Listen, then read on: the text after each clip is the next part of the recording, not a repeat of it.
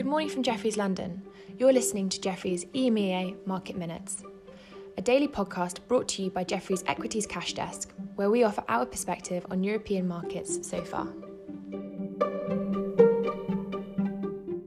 It's Monday the twelfth of April, and here's what we're seeing so far in Europe.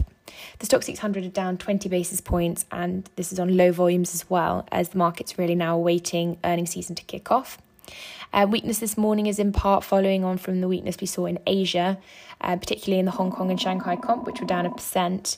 Those regions are facing multiple headwinds off the back of increased U S tensions, as the U S have now added seven Chinese companies to their sanction list.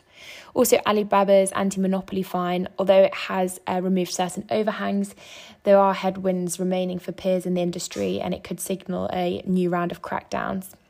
But here in Europe this morning, there isn't really a clear direction in terms of factors, as growth and value are pretty much unchanged. Um, but a slightly clearer picture in terms of the sectors this morning. So predominantly it's retail, which is weighing on the market. Um, in particular, the online clothing names are being hit the hardest. So today is the first day that shops are reopening in the U K, and ASOS is down five percent. Um, although this doesn't feel that much like a rotation trade, given that A B F and Next are also down around two percent, um, and Inditex down two percent in Europe as well. Um, it feels more like travel and arrive, as the reopening um, in the U K has also coincided with unseasonably cold weather. It was actually snowing here this morning, um, so that might be affecting things a little bit. Um, also in the space, there's a few earnings this week to be um, aware of. So L V M H is after the close tomorrow, uh, Tesco report on Wednesday, the Hut Group and L'Oreal are both on Thursday. At the top of the table today are the autos, up around a percent. Um, Quite an interesting uh, dynamic to keep an eye on uh, would be the German elections. So our columnist is weighing in, saying that um, the key question for the German elections would be if the Green become part of the governing coalition.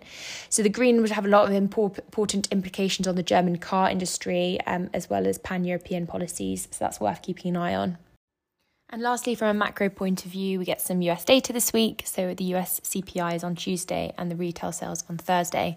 Now, the market consensus for the C P I print is for a sharp rise. Um, but although this uptick in inflation is largely expected, um, any high print could cause any uh, stroke in inflation concerns. Um, also, the retail sales on Thursday could be a market mover and worth keeping on as well. Uh, we expect quite a strong print um, and an upward sp- surprise relative to what the market is pricing in. So that's all from us today, but thank you for listening and have a lovely day.